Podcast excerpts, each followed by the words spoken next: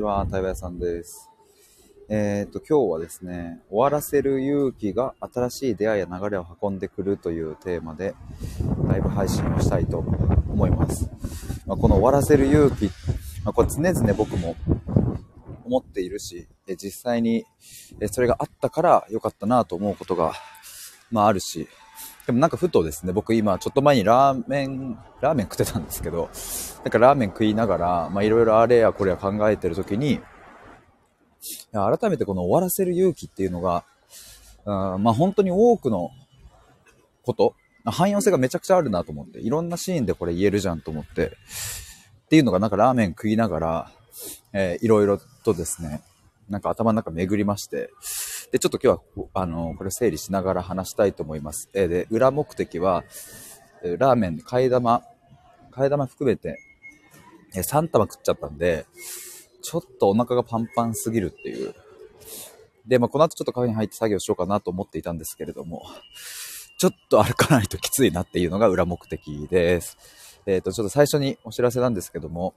えっ、と、来年の1月の15日にミシルさんと大阪でトークイベントをやりますっていうのと、1月の21日に、えーミシルさんと対話会第5回目をやります。で、今、対話会の方は3名確定してるので、残すところ3枠になりまして、えトークイベントの方はですね、大阪開催なんですけれども、えオンライン配信のチケットもありますので、ごめんなさい。あ危ね危ね。ありますので、えーぜひ、アーカイブも残りますので、えー購入してみてください。えー、てなわけで、あ、一応両方とも概要欄にリンク貼っておきますので、覗いてみてください。えーてなわけで、終わらせる勇気が新しい出会いや流れを運んでくるというテーマで話したいと思います。いや、この終わらせる勇気っていうのは、あの、こう僕ね、さっきラーメン食べながら、ふっと湧いてきたのがですね、えっと、過去に、サトシさんという方と、えースタイフでコラボした時に、なんかこの話になったんですよね。で、終わらせる勇気って、その時に使っていた文脈はですね、えー対話を終わらせる勇気って必要だよね、みたいな。あの、というのもですね、あの、サトシさんと、えーコラボするとですね、毎回楽しくなっちゃって、こう、なかなか終われないというか、いや、終わるの嫌だな、みたいな。でも対話が盛り上がってくると、あの、なんかどっちかがもう終わりにしようってちゃんと言うか、まあ終わりにしようっていう言葉っていうよりはもうそろそろかねみたいな言うか、でも本当になんか、あの、その後になんか予定が入ってるかとか、じゃない限りはなんか本当にずっと続けたくなっちゃう。なと思うんですよね。で、だからそんな名残惜しいねみたいなことで、いやでもここでスパッと終わるのも大事だねみたいな感じで終わらせる勇気って必要だよねみたいな話をしていたんですけれども、まあそれは対話において言えるのはまあもちろんのこと、まああの本当に人生の大きな選択とか、あまあ別に大きくなくてもね、日々の小さな選択とかも、この終わらせる勇気があることによって、いいもんが舞い込んでくるっていうのはまあよくあるなと思います。ちょっと具体例を出すと、僕、の例なんですけども、去年の2022年の10月にですね、僕毎日ライブ配信をして、そこで、えっ、と、オンラインサロンを始めます。始めるための今準備をしてますみたいなことでずっとライブ配信してたんですよ。で、ライブ配信しながら、あと、オンラインサロンのオープンは11月1日。えで、それに向けてもう皆さん、あの、リスナーさんと一緒に、どういう目的で、どんなコンセプトで、どういう内容で、どんぐらいの人数で、どんぐらいの金額でみたいなことを一緒に、あの、ずっと考えてたんですけども、えっ、と、10月の確か24号ぐらいかな。えっ、と、兄貴と弟と、まあ、兄貴の、まあ、今となっては奥さんと4人で、えー高円寺で飲んでいる時に、えっと、まあ、ヒデの仕事どんな感じなみたいな感じの話になって、そこで、えーああだこだ話していた流れで、うんと、あ、これ、オンラインサロン今やってる場合じゃないなっていう風な、うん気持ちにちょっとなったんですよ。あの、兄貴とかね、弟に質問されながら、ああだこうだ話してる中でね。というのもこれ、オンラインサロンやったら、おそらく、うん人はね、最初スタート時点で少し集まって、えくれるだろうという見込みはあったんですよね。まあ、というのも、2022年は、えっ、と、まあ、1月から、元旦から対話のコミュニティやって、そこで7人集まってもらって、えーその後もう1個探求アトリエっていう名前のコミュニティもやったんですけど、そこでも、合計17人ぐらいかな集まっていただいて、まあそっちは無料だったんですけども。まあ、なので、えっと、そういう形でコミュニティを開けばですね、まあおそらく0人ってことはないなと。まあ少なくとも、あもう1人は必ずいるだろうし、いや僕の見込みだと、うんまあ、最初スタート時点で3人から5人くらいは集まってもらえるなと思って。で、僕もそこから大きくしていこうみたいな感じの、えっ、と、想像でいたんですけれども、いや、ちょっと待てよと思って。これ、うん、要はここでオンラインサロンスタートさせて、人集まってもらえたら、まあ、一見ね、それは僕にとっては、あまあ、成功というかね、あ、よかった、やってみてよかったとか、普段からね、そういうこうクローズのコミュニティを持っていることによって、そこでしか話せない話はできると思うので、いいなと思いつつ、これもしね、やっちゃうと、僕は、そこのクローズドコミュニティに発信することで、満足してしまう可能性があるなと思ったんですね。で、別にそれは悪いことというよりも、うん、もちろんクローズドのコミュニティに発信するからこその気づきはあるから、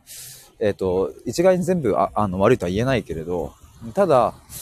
うんまあ、そのオンラインサロン入ってくれる人たちは、まあ、少なくとも僕の発信をいいと思ってくれている人たちだし、受け止めてくれるだろうから、あ僕はそこに届けているだけであ満足しちゃうんじゃないかっていうようなことをちょっとふと思ったんですね。で、えっ、ー、と、そんなことをいろいろ考えてて、で、そのまあ高円寺で、飲み、飲み終わってからですね、そういうことを考えてて、あ、これもう次の日にはやめようと思って。で、オンラインサロンをやる件について白紙にしますっていうのを、まあ、スタイフで、えっ、ー、と、また話して、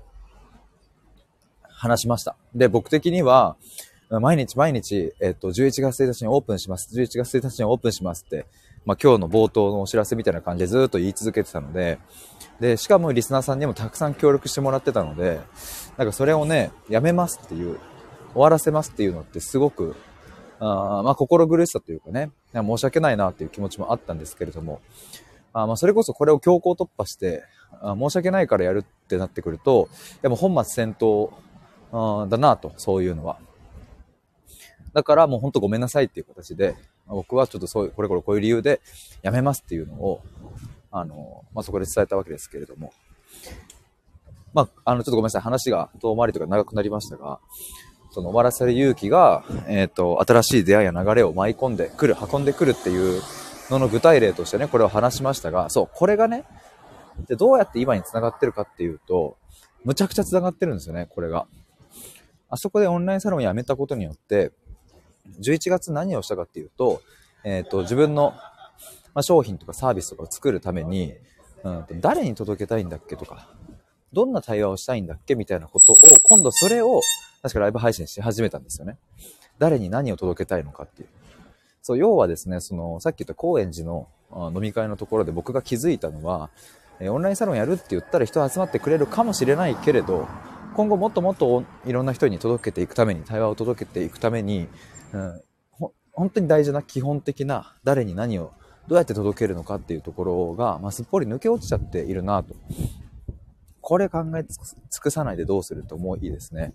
えー、11月からはそんな話をライブ配信で皆さんに協力していただいた。あそういうふうに記憶してます。で、そしてその翌月12月ですね、に台湾のサービスを出して、えー、それは3回1パッケージで1万5000円っていう、うん、パッケージでね、あの、先着3名で出して、えー、それはすぐ、あの、先着3人買っていただいて、っていうのが僕の今の対話プログラムの原型になっているという。そう、こっから繋がっていきます。12月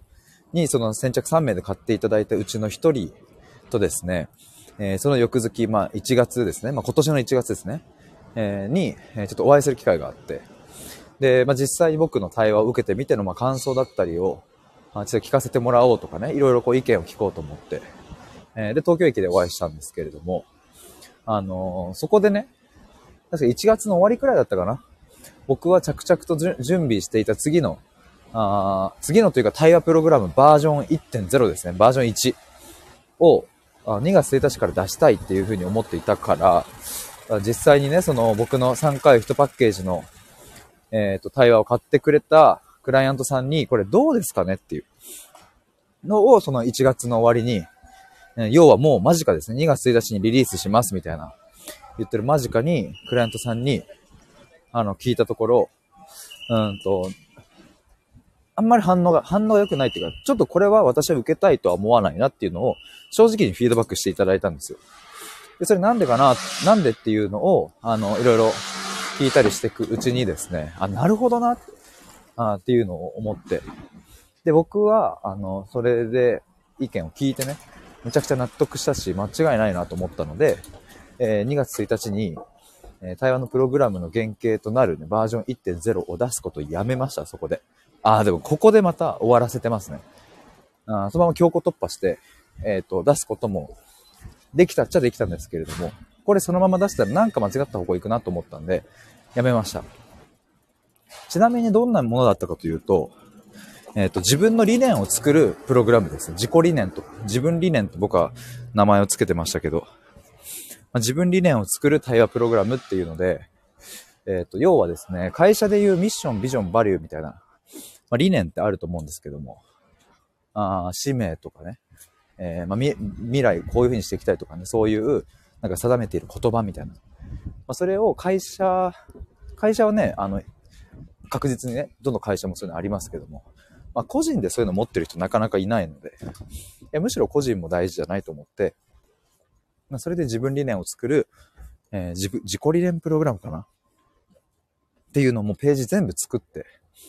えっ、と、金額とかも決めてみたいな。感じぐらいまで行ったんですけれども、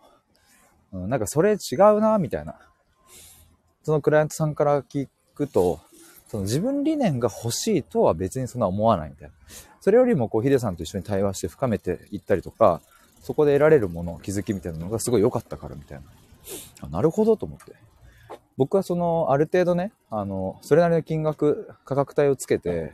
え数ヶ月にわたるプログラムを作成するのであれば、何か成果物、うん、まあ、自己理念を作るとか、あなんか、そうだな、何か悩みが解決するみたいな、そういう成果物を設定しなきゃいけないっていう風に、無意識的にも囚われていたなと。でもそのクライアントさんのおかげで、そこに気づいて、いや、そうじゃないなと。僕が本当に目指したいのは、そのなんか、ちっちゃな悩み解決するとか、別に、まあ、ちっちゃい大きい関係ないか。まあ、その悩み解決ではなくて、その悩みが生まれてくる根本部分をもう一度見つめ直して、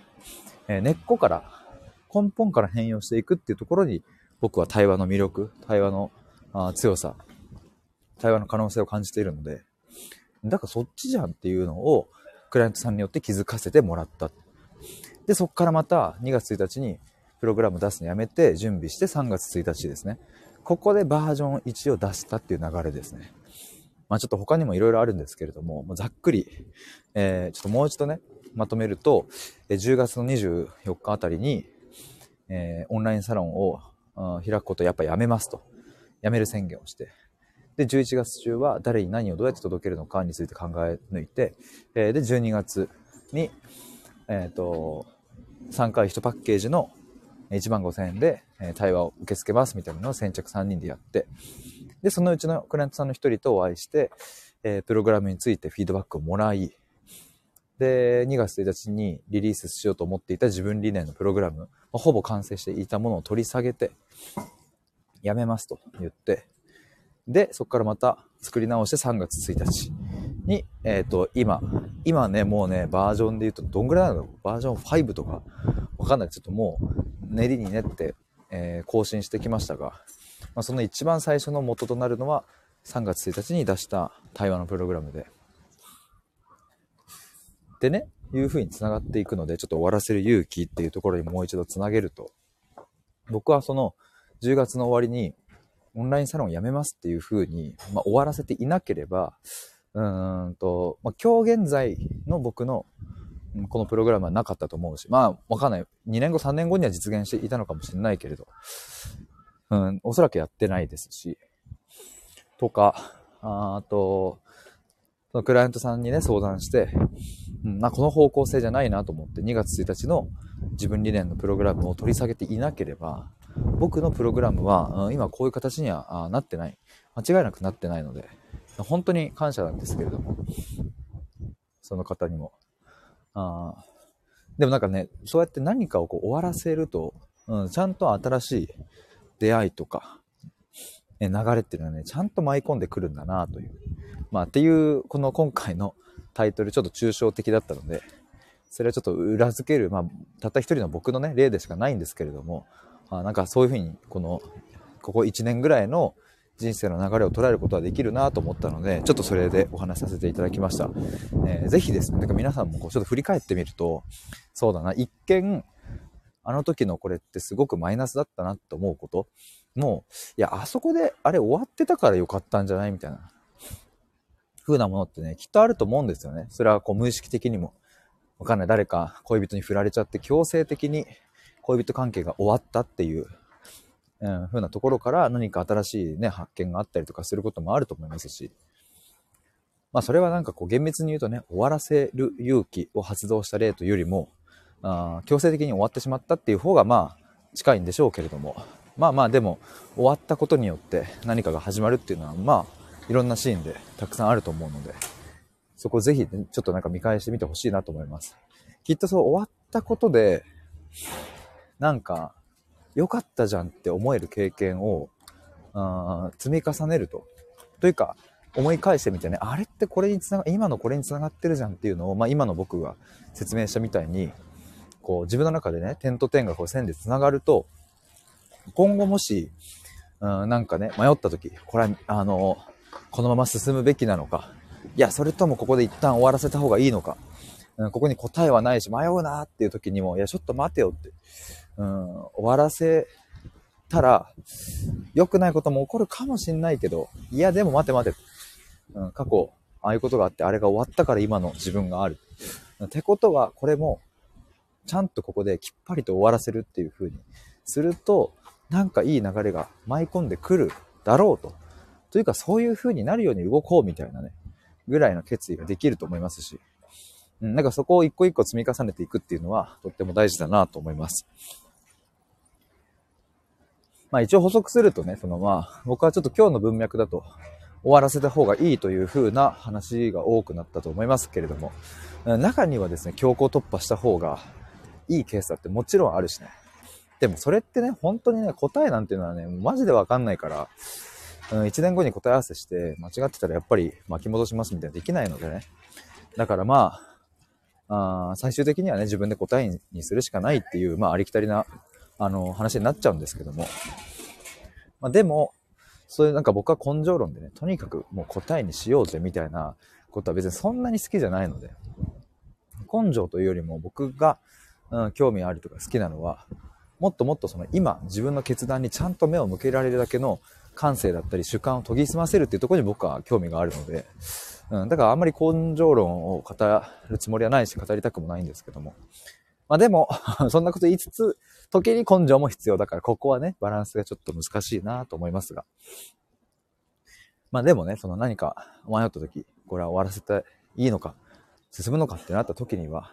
一旦じっくり向き合ってみるっていう。で、なんか自分の感覚がどう言っているか、これは進めなのか終わらせるなのか、迷って迷って迷って迷って、51対49で例えば終わらせるが1でも勝るんだったら、まあ、終わらせると。49の方の気持ちもあるけれども、いや、終わらせるんだっていうぐらいの強さが必要なんじゃないかなというふうに思ったりします。えー、まあなんか普段僕は対話のプログラムでですね、その本当の自分とは一体何なのかとか、あの自分自身と深く深くね、向き合うっていう、まあ、これはもうコーチングでもカウンセリングでもたどり着けない領域の哲学的な領域のところにまで、え踏み込んで行う、まあ、内政対話っていうふうに僕は名付けてますけれども、あそういうものをしていくので、もしね、自分のそういう感性とか主観を研ぎ澄ませるとか、そこに興味あるなという方は、えー、ぜひ一度僕の公式 LINE 登録してみてください。で、あの、公式 LINE 登録すると右下の方に、あの、無料相談のあのお知らせというかなんか、なんていうんですかね、あの、えっ、ー、と、詳細か、詳細ページが、あの、ぴょこって出てくるので、そこちょっと見てみてください。あの、対話プログラムに興味、あ、興味がある方向けに、ちょっと、あの、お話しますっていうのをやっております。えー、ということで、今日は以上になります。最後まで聞いてくださりありがとうございました。以上です。バイバーイ。